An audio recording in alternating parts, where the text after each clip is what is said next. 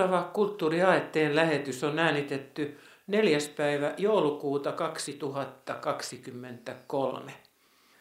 Siitä ei ole kuin hetki, kun Finlandia-palkinto julistettiin ja ehdokkaatkin oli tiedossa. Ja sieltä puuttui minun mielestäni yksi hyvin tärkeä teos, Kjell Molli ja Henri romaani sotavuosilta – mutta Kjell Westö on ollut aikaisemmin ja hän on tainnut jopa saada Finlandian, että ehkä tässä on vähän tällaista että vuorotellen. Miksi tämä teos, tämä Molli ja Henri on minusta niin tärkeä? Se on sen takia niin tärkeä, että lukukokemukseni jälkeen koin sen hyvin pasifistisena teoksena. Romaani sotavuosilta. Ja siinä kerrotaan ensinnäkin talvisodan ajasta – ja sitten välirauhasta ja vielä siitä, miten jatkosota syttyi henkilöiden kautta. Ja nämä henkilöt Molli ja Henri on keskeiset henkilöt. Kirjan jälkisanoissa Selvestö kertoo itse, että tämä oli melkoisen hankala aihe ja hän joutui sitä varsin pitkään työstämään. Vestö kirjoittaa näin. Työni Molli et Henrin parissa alkoi vuoden 2019 lopulla, kun ryhdyin tekemään tutkimusta kansalliskirjastossa Helsingissä. Mutta tavallaan olen kaikkina kirjailijavuosinani koonnut voimiani tätä kirjaa varten. Olen etsinyt tapaa kirjoittaa talvisodasta ja jatkosodan alusta kuvaamatta oman sukuni historiaa. Syksyllä 2020 aloin kirjoittaa päästyäni puoliväliin helmikuussa 2022 Venäjän hyökkäyssota Ukrainaan antoi työlleni uuden synkän korostuksen. Joo, ja tämä aika, jota me nyt eletään, on nyt sitä, että ei tuossa lähimaista ainoastaan Ukrainassa ole menossa tämä Venäjän hyökkäyssota, vaan joka päivä saadaan hyvin, hyvin murheellisia tietoja – Israelin alueelta, minkälainen taistelu siellä on menossa.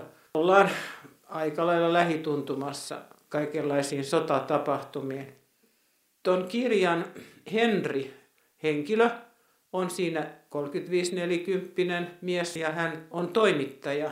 Ja minusta, vaikka Mollikin on tärkeä ihminen tässä, molempien nimissä tämä on, Molli on näyttelijä, nuori nainen – hänkin on tärkeä henkilö, niin mun silmissä tämä Henri muuttuu vielä kiinnostavammaksi, tietysti oman toimittajataustani kautta myös, että mitä oli olla toimittaja sotavuosina. Hän oli Hufvudstadsbladetin sotakirjeenvaihtaja peräti. Että hän oli rintamalla talvisodan aikana ja ei hän sitten saanut kirjoittaa. Ei, ei voinut kirjoittaa niin kuin siellä todella oli nähnyt ja kokenut ja mitä tapahtuu, kun sota syttyy. Mihin voidaan luottaa? Saadaanko mistään todellista tietoa? Ja tätä mä nyt ajatellut tänä päivänäkin, että saadaanko me todellista tietoa Ukrainasta, saadaanko me todellista tietoa Israelista. Mitä ajatuksia sussa on herättänyt tämä toimittajan työ tämän Henrin kautta?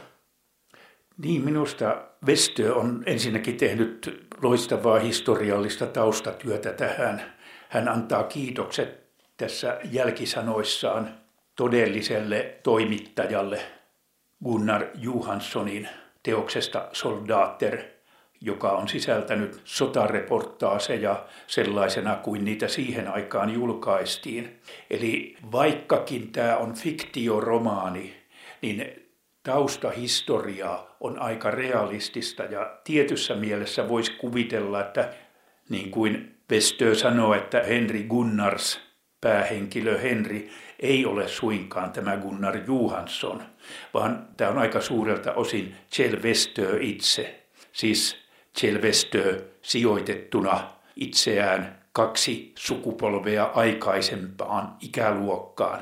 Näin voisin kuvitella Kjell Vestön kokeneen ne tapahtumat, joita hän tässä kirjassa kuvaa.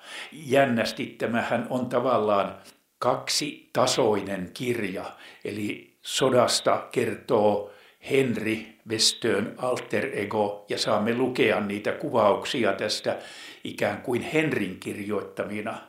Mutta Henristä kirjoittaa Chel Westö, eli hän pystyy etäännyttämään itsensä tällä tavoin. Ja tämä sukuhistoria, josta hän mainitsee, niin sen raskaus on ollut koko perheen kokema elämän tausta. Ne sotatapahtumat, jonne Chelvestö sijoittaa päähenkilönsä Henrin summan taisteluihin talvisotaan ja Aunuksen rintamalle Laatokan pohjoispuolelle jatkosodassa, niin ne ovat niitä taistelukenttiä, jossa Vestöön molemmat isoisät kuolivat sodan aikana. Ja teoksessaan, joka on kirjoitettu yhdessä Chelvestöön veljen Morten Vestöön kanssa, Vuodet veljekset kertovat, niin tässä on lyhyesti kuvattu se tilanne, miten nämä isoisät kuolivat näissä ankarissa taisteluolosuhteissa ja toisaalta myöskin viitataan selkeästi siihen, miten se vaikutti yksin jäävien isoäitien elämään ja sitä kautta pidemmälle näihin perheisiin, jossa poikien isä oli yksivuotias ja äiti oli kolmevuotias molempien menettäessä oman isänsä. Ja millä tavoin se sitten heijastui tähän elämään. Ymmärrän hyvin, millainen työ Vestöllä on ollut, kun hän tätä teosta on rakentanut käymällä läpi ne sotahistorialliset, tosiasialliset tilanteet, mutta siirtämällä sen ikään kuin tämän kuvitellun toimittaja Henrin kokemuksiksi. Siis kirjan nimi on Molli ja Henri, romaani sotavuosilta. Ja Molli on tässä toinen päähenkilö ja molempien tarinaa kerrotaan rinnakkain ja hehän ovat myös seurusteleva pariskunta ja he elävät yhdessä. Ja se heidän rakkautensa ja suhteensa kuvaus on yksi taso tuossa kirjassa. Selvestölhän on aina näitä ihmissuhdekuvauksia. Tämä on myös tehty hänen suurella taidollaan, hän nämä hallitsee. Ja Molli on tosiaankin nuori näyttelijä, joka kärsi oikeastaan siitä, että hänellä ei ole varsinaista näyttelijän koulutusta, että hän joidenkin missikisojen kautta alkoi saada elokuvarooleja ja, ja hänestä tuli palvottu näyttelijä ja niin hän sai töitä myös Svenska Teaternista. Ja tässä kirjan alussa on tarina siitä, kun Molli ja hänen näyttelijätoverinsa matkustavat Ruotsiin. Silloin talvisodan aikana heidän hän täytyy sitten junalla matkustaa tuonne Suomen pohjoisosiin ja siellä mennä yli ja sieltä lähteä taas Ruotsissa etelään päin ja eri paikkakunnilla näyttelemään tämä seurue. Ja siinä matkalla sinne Suomen pohjoisosiin, niin siinä jo tapahtuu näitä sotatoimia venäläisten puolelta, että olet sinä missä tahansa silloin kun sota on menossa, niin et voi välttyä, että olet keskellä sotaa. Juna joutuu Pohjanmaalla lakeudella lentohyökkäyksen kohteeksi. Juna pysäytetään ja näyttelijäseurueille on jaettu lumipuvut ja heidät kehotetaan välittömästi lähtemään junasta ja pakenemaan kauempana hämöttävän metsän suojiin. Ja tämä on hyvin dramaattisesti kuvattu kohtaus. Ja sen dramatiikan ohessa Molli yhtäkkiä palaa siihen tunnelmaan, jonka hän koki sodan ensimmäisenä päivänä, ensimmäisenä sotapäivänä. Hän oli lähtenyt kotoa. Vähän ennen kolmea iltapäivällä hän oli menossa Le Chapeauhon, Kluuvikadulle, hankkimaan hyvännäköiset hansikkaat talveksi. Siis ollaan Helsingissä ja on talvisodan ensimmäinen päivä. Molli tunsi omistajan. Hän oli soittanut tälle ja vaikka sota oli alkanut aamulla, mies oli luvannut avata liikkeen vain Mollin takia. Mutta ennen kuin Molli oli ehtinyt perille, koneet olivat tulleet Suomenlahdelta. Mustat linnut harmaan valkoisella marraskuun taivaalla. Se oli ollut päivän kolmas pommitus. Hän oli keskellä kaupunkia, kun pommit alkoivat putoilla. Ja muutaman minuutin päästä hän pääsi liikkeeseen. Mutta sitä ennen vain kohtalo oli pelastanut hänet osumilta. Muilla oli huonompi onni. Melkein sata ihmistä oli kuollut. Joka toinen kortteli oli tulessa ja savu nousi mustana taivasta vasten, varsinkin Länsisataman tienoilla, kun pommitus oli ohi ja Molli juoksi keskustan läpi kohti töölöä. Hän näki palaneessa autossa hiiltyneen miehen. Näky oli vainonnut häntä öisin siitä lähtien ja muutaman korttelin päässä kotoa. Arkadian kadulla hän oli juossut autotiellä taapertavan parkuvan pikkutytön ohi ja hän oli kysynyt suomeksi, missä tyttö asui, missä tämän äiti oli. Ja tyttö oli vastannut nyyhkyttäen Apollon kadulla, ja ettei hän tiennyt. Silloin Molli oli nostanut tytön sylinsä ja juossut tyttöä kantaen viimeiset korttelit, ja tyttö oli kietunut pienet käsivartensa Mollin kaulaan ja puristanut, kuin kyse olisi elämästä tai kuolemasta, kuten olikin. No tämä nimenomaan Ruotsin kiertuetta varten koottu seurue sitten pääsee sinne Ruotsin puolelle ja he esittävät siellä paria näytelmää. He saavat siellä hyvin paljon positiivista kannustusta ja Ruotsin maalla tuntui tässä romaanissa ainakin olevan suuri suuri osanotto sille, mitä Suomessa tapahtuu. Ja samaan aikaan hän saa sitten tietoa kaiken aikaa myös Suomen puolelta – Vähän epävarmasti, mutta kuitenkin sitä tulee. Ja Henri on siirtynyt rintamalle tekemään juttuja Hufvudstadsbladetille. Siinä syntyy tämän romaanin kaikkein kiinnostavimmat asiat. Sillä kun se talvisota syttyi, näin mä ymmärrän kirjan luettuani, niin ei oltu ohjeistettu toimittajia. Ei oltu saatu aikaan omaa propagandaryhmää, joka sitten kyllä syntyi varsinkin jatkosodassa. Siellähän oli Mika Valtaria myöten meidän kirjailijoita myös näissä tiedotuspuolen hommissa, jossa piti antaa hyvin positiivinen ja myönteinen kuva kaikesta menestyksestä sodassa. Eikä mitenkään sopinut kertoa, että mitä hirveyksiä siellä tapahtui. Ja Henri ei ollut oikein tätä ymmärtänyt, hän toimittajana oli lähtenyt siitä, että toimittaja kertoo asiat niin kuin ne on. Ja hän joutui sitten kyllä vaikeuksiin nimenomaan siitä, että hän ei ihan ensimmäisistä ohjeistuksista sitten sieltä toimituksen puolelta uskonut, vaan hän jatkoi kuitenkin ja yritti kertoa näitä kokemuksiaan. No, Kjell Westö voi, voi ne kertoa kirjassaan, miten hän on kuvitellut, mutta hän ei ole pelkästään kuvitellut, Sinähän olet ehkä aikaisemminkin jo tutustunut muutamaan kirjaan, mitä ihan oikeasti sotatilanteissa tapahtuu. Niin siis minusta Vestöön kirjan taustat liittyvät esimerkiksi Martti Bakmanin rintamalääkärin kuolema Urpo Viinikan sota teokseen, jossa kuvataan, mitä tapahtuu, kun mieheltä menee hermot jatkuvassa pommitustilanteessa, jossa granaatit räjähtelevät ympärillä. Martti Bakmanin teos on historiateos, yksilöhistoriaan menevä sotakuvaus siitä, miten nuori lääketieteen kandidaatti joutuu pakokauhun valtaan ja pakenee joukkojen sidonta paikalta, jossa hänellä on velvollisuus ottaa vastaan haavoittuneita. Hän on ainoa Suomen armeijan upseeri, joka ammutaan pelkuruuden tähden rintamakarkuruudesta syytettynä.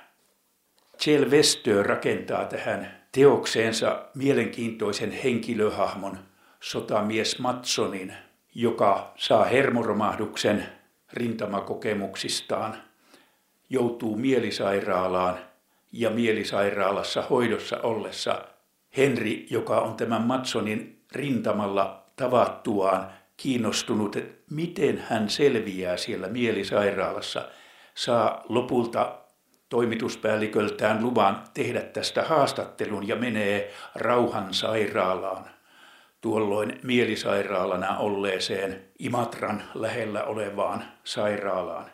Ja siellä hän tapaa lääkintökapteeni Pakaston, mielenkiintoinen nimivalinta myös ja lääkäri hoitaa psykiatrina siellä näitä hermoromahduksen saaneita miehiä. Ja, siis voiko sanoa, että hoitaa? Niin, tämä on, valvoo näiden säilytystä, ehkä voisi sanoa. Ja pieni pätkä nyt tätä keskustelua, jota Henri käy. Hän kysyy tältä ylilääkäri Pakastolta, että haluan kuulla, miten tämä tuntemani sotilas Matson täällä voi. No olkoon niin, Pakasto sanoo, sallikaa minun kertoa yksi rehellinen mielipide. Minun käsitykseni mukaan sellaiset kuin sotilas Matson kärsivät yhdestä ainoasta sairaudesta, ja sen nimi on pelkuruus. Pelkuruus, Henri toisti. Niin, nykyaikainen yhteiskunta on mennyt liian pitkälle pyrkimyksessään tukea ja suojella. Se tekee sairaista ja heikoista vielä sairaampia ja heikompia kuin heidän tarvitsisi olla. Ja ikävä kyllä, se edistää myös laiskuutta ja opportunismia. Oletteko todella tuota mieltä? Henri pudisti hitaasti päätään samalla kun jatkoi. Armotonta ja määrällisesti ylivoimaista vihollista vastaan käydyn 105 päivää kestäneen sodan jälkeen. Tarkoitan sitä, Pakasto sanoi, Henri kysymykseen reagoimatta. Tarkoitan, että nämä niin kutsutut neurootikot ja traumatisoituneet käyttävät ovelasti hyväkseen väärin kohdistettua pyrkimystämme humaaniuteen. Heidän hysteriansa ja neuroosinsa eivät ole mitään nöyriä avunpyyntöjä, vaan kun tarkkailee heidän käytöstään, näkee, että he esittävät vaatimuksia. Nämä miehet pitävät heikkoutta luovuttamattomana oikeutenaan ja sellaisesta, joka on nähnyt normaalien miesten uhrimieltä. Ne vaatimukset tuntuvat varsin hävyttömiltä. Joo, taitaa olla niin, että tässä Vestöön kuvaamassa tilanteessa niin tämä ylilääkäri on hyvin kaukana itse sieltä rintamalta. Ja siihen aikaan, tämä on siis vuoden 40 puolella, kun, kun talvisodan uhreina tuotiin näitä hermoromahduksen kokeneita miehiä sinne sairaalaan, niin oli tämmöinen näkemys, että ihminen, joka ei kestä sotaoloissa, niin hän on pelkuri. Mitäs ajattelit, kun tuota luit? No mieleen tulee tämä sankaruuden idea, jota ateenalaisten laulussa jo hehkutetaan, että kaunis on kuolla kun joukkosi eessä. Siis se on aika velvoittava ja aika haastava, kun tosiasiallinen tilanne näissä rintamaolosuhteissa, joita Vestöökin tässä kirjassaan kuvaa, ovat pitkittyessään, jatkuessaan useita vuorokausia, viikkoja, jopa tässä tapauksessa 105 päivää ilman lomia osa miehistä oli rintamalla, niin tuntuu aika, aika hävyttömältä tämä puhe siitä, että se on vain pelkuruutta, se on vain heikkoutta, se on vain hyväksikäyttöä, opportunismia. Nythän onneksi on ruvettu ymmärtämään, tai en tiedä, nyt kun sotaolosuhteita taas tässä alkaa olla vähän siellä sun täällä Euroopassakin, niin ymmärretäänkö sitten todella, että ne sodan olosuhteet on sellaiset, että tietyissä tilanteissa ei vaan ihminen kestä sitä, että hän saa hermoromahduksen, hän menee sekaisin. Ja hän muuttuu sellaiseksi, joka ehkä haluaa paeta paikalta, pitää päästä pois – mutta mites nyt sitten, kun tulee näitä uusia mahdollisia sotatilanteita, niin, niin eiköhän sitä taas atenalaisten laulua lauleta, että nuorukaiselle kuolla kuuluu, kun hänellä vielä kutreissa tuoksuat nuorteat kukkaset nuo. Naisista kaunein, miehistä rohkein, ja sitten on häpeä, jos vanhuksen edessä näkee kuolemaa. Mutta kyllähän näitä monenlaisia kirjoituksia löytyy myös siitä, että vanhat miehet, ne on niitä, jotka jostakin turvallisista olosuhteista johtaa näitä sotaolosuhteita ja lähettävät näitä kaksikymppisiä kavereita sinne tappamaan toisiaan. No juuri tuo ajatus, mistä sanoit. Ville Kivimäki teki väitöskirjansa muutama vuosi sitten murtuneista mielistä tai sota-aikana tärähtäneistä. Tärähtäneet olivat niitä, jotka eivät kestäneet tykistökeskityksiä. Kun maa järisi, niin myöskin mieli järisi niin, ettei se enää kestänyt. Ja Ville Kivimäki väitöstilaisuudessaan muun muassa sanoi, että tämä mielenterveyden järkkyminen sodassa, jota on pidetty poikkeavana, häiriönä, stigmana, pelkuruuden ja epänormaaliuden ilmentymänä, kun se tilastollisesti kuitenkin oli sitä suuruusluokkaa, että noin 20 000 miestä Suomessa diagnosoitiin meidän sotiemme aikaan sotapsykoosin tai sotaneuroosin kokeneeksi, niin Kivimäki esitti laajemman kysymyksen koskien koko eurooppalaista 1900-lukua. Entä jos siinä asetelmassa, jossa vanhojen miesten johtamat kansakunnat kilvan lähettävät kokonaiset ikäluokat nuoria poikia ja miehiä teurastamaan toisiaan, Entä jos siinäkin olisi itsessään jotain mielipuolista? Entä jos psyykkinen häiriö onkin normaali reaktio? Joo, mun mielestä se on normaali reaktio. Tässä siellä Vestön kirjassa Molli ja Henri kuvataan tilanne, jossa tämä mieleltään järkkynyt sotamies Matson on nähnyt ja kokenut sen mieltään järkyttävän tilanteen – ja kun mä luin tuota kohtausta, niin mulle tuli heti mieleen, kuinka ollakaan, Väinö Linnan tuntematon sotilas ja siellä tämä Rokka, joka oli niin hirveän lahjakas sotamies ja tappo ihan hurjat määrät venäläisiä. Ja jos muistatte sen kohtauksen elokuvasta, varsinkin se näkyy siinä niin hyvin, siinä on tämmöinen luminen aukeama ja siellä jossakin jonkun korkean mäen yläpuolella on suomalaisten sotilaiden väijytys. Ja sieltä rupeaa tulemaan sitten venäläisiä sotilaita sinne lumiaukealle. Ja ne ei tiedä mitään. Semmoinen huoleton porukka. Ja sitten tämä Rokka, joka oli loistava ampuja, niin hän kylmän rauhallisesti ampu, ampu, ampu. Tappoi ihan mielettömät määrät venäläisiä. Ja sehän oli sankarillisuutta ja upeeta luulen, että monet suomalaiset katsojat, nythän on taas mahdollisuus itsenäisyyspäivänä katsoa tuo elokuva ja tuo kohtaus, niin tunteet onpa hienosti tehty. No tämän tyyppinen kohtaushan on myös tässä Kjell Westön kirjassa ja tämä sotamies Matson on päässyt sitä seuraamaan ja se on hänelle liikaa. Mua suuresti ilahdutti, että Westö on ottanut tämän kohtauksen kirjansa. Näin Westö kuvaa. Helmikuussa Matson oli maannut lumessa ja syöttänyt patruunavyön toisensa jälkeen Henellin käsitellessä konekivääriä. Asema oli hyvin suojattuna ylhäällä laajalla kukkulalla, jonka venäläiset tahtoivat vallata. Siellä oli yksi suomalaisten tärkeimmistä bunkkereista. Ja sinä päivänä siellä oli kaksi muutakin konekivääriasemaa ja maastoon oli hajaantunut useita komppanian parhaita tarkkaampujia. Päivä oli pilvinen, Näkyvyys oli hyvä ja maasto oli sellainen, ettei Matson tajunnut, miten venäläiset upseerit voisivat lähettää jalkaväkeä hyökkäämään sinne keskellä kirkasta iltapäivää. Kukkulalle johti itään pitkä ja loiva rinne, jolla kasvoi harvassa mäntyjä ja kuusia. Sitten oli pätkä suota, jossa oli vain muutama isompi kivi ja puu. Ja suon takana oli metsä, josta venäläiset tulivat. Koko hyökkäys oli kummallinen ja raaka poikien leikin sävy, eikä Matson voinut käsittää, miksi venäläiset hyökkäsivät kukkulaa kohti juuri silloin. Linnanmäellä oli aikoinaan, en tiedä onko enää, mutta oli tämmöinen, että sai semmoisella valopistoolilla ampua karhuja, jotka meni jonossa. Ja sitten kun osui siihen karhun keskellä olevaan pyöreään maaliin, niin sitten se karhu ärähti ja kääntyi ja se oli hienoa.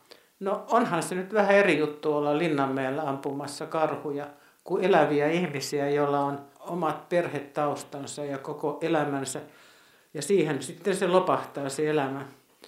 Mollin kautta tulee enemmänkin tätä, että mitä siellä kotirintamalla ja mitä tapahtui ihmisten mielissä, kun he yrittivät jatkaa sitä elämää mahdollisimman normaalina – ja tehdä teatterissa esityksiä ja, ja näytellä ja viettää vapaa-aikaa. Mutta hyvin koskettavasti tulee myös Mollin puolelta se, että jatkuvasti tulee tietoja kaatuneista ja läheisten ihmisten, muun muassa hyvin, hyvin läheisen sukulais nuoren tytön mies on kaatunut ja miten siitä tilanteesta ihmiset jatkavat elämää. Jotkut aika nopeasti rupeaa toipumaan ja pääsee taas elämään kiinni. Toiset jää murehtimaan sitä ehkä lopuksi ikänsäkin. Mutta tämä jatkuu sitten tämä toimittajan työn kuvaus. Ja tässä tulee mun mielestä se kaikkein kiinnostavin osuus, kun Henri, joka on saanut jo moitetta siitä, että hän on ollut liian kiinnostunut näistä sodan aiheuttamista epäkohdista, niin siinä vaiheessa, kun sitten kulkeudutaan kohti jatkosotaa, niin hänet kyllä koulutetaan, miten hänen todella tulee käyttäytyä. Henri joutuu Eversti Luodon puhutteluun, joka tarjoaa hänelle mahdollisuutta osallistua erityiseen kurssiin. Mikä se kurssi on? Eversti vastaa, että kurssin apulaisjohtajana on kapteeni Lehmus ja kapteeni Reenpää tiedotuslaitokselta ja luennoitsija tulee monista ministeriöistä. Tämä on siis todellista historiaa, johon Henri sitten sujahtaa mukaan pohtiessaan. Nämä luodon kaltaiset aina sanovat, että he taistelevat säilyttääkseen vapauden – mutta ehkä vapaus oli jotakin, mitä ei yksinkertaisesti ollut olemassa ihmisten ja kulttuurien maailmassa. Ehkä aitoa vapautta löytyy vain luonnonoloissa, jotka luonnonolot ovat kuitenkin kaikista julmimpia. Siellä maailmassa vaara vaani kaikkialla, eikä ollut muuta mahdollisuutta kuin syödä tai tulla syödyksi. No siis kurssin tehtävä oli opettaa näille tiedotusupseereille valehtelemaan sotapropagandaa, miten kotirintaman ihmisille kerrotaan. Ja sitten tässä kirjassa minusta yksi ihan hienoimpia kohtia on sitten se, kun nyt tulee paljastus, tämä Henri, jossa Henri astuu miinaan ja se on sitten hänen kuolemansa. Mutta miten hienosti Vestö osaa tämän kuoleman hetken kuvata, löydät sä tuolta sen paikan, jossa ei ole enää pistettä perässä? Henri miettii kirjoittamistaan, osallistumistaan tähän TK-kompanioiden työhön, että miten hän, miten hän pääsisi kirjoittamaan tästä kertakaikkisesta järjettömyydestä, tästä maailmasta täynnä granaattihyökkäysten hyytäviä mollisäveliä laulavien lintujen sijaan, tästä tarkoituksettomasta tuhosta, näistä kymmenistä tuhansista, ehkä miljoonista miehistä ja pojista, jotka pakotettiin uhraamaan elämänsä sen takia, että ikääntyvät hallitsijat eivät pystyneet solmimaan rauhaa, eivät keskenään, eivätkä itsensä kanssa. Hän kirjoittaisi, miten viha kasvoi hänessä päivä päivältä, viha niitä miehiä kohtaan, jotka lähettivät kansoja sotaan samaan aikaan, kun itse istuivat raihnaisine ruumiineen suojassa korkeiden muurien takana kaikesta tästä ja kaikesta muusta. Hän kirjoittaisi, ja oli ihmeellistä, miten vahvaksi hän. Ja sitten on vain tyhjää. Eli hän on siihen miinaan astunut ja kuoli ajatellen sotapropagandaa. Tämä toimittaja ei sotkenut niitä suunnitelmia. Kirjassa on paljon rankkoja kohtia, mutta Festyö tunnetulla taidollaan myös kuvaa näitä ihmissuhteita ja siellä on näitä myös tämmöisiä, voi lukijana vähän huokasta ja päästä ajattelemaan vähän muitakin ajatuksia kuin sotaan liittyviä. Äsken kuultu Kulttuuri AETn lähetys oli äänitetty 4. päivä 12. 2023. Tapani Sihvolan kanssa puhuimme Tsel kirjasta Molli ja Henri, romaani sotavuosilta. Ja minä olen Anja Laner. Kuulemiin hyvät kuulijat. thank you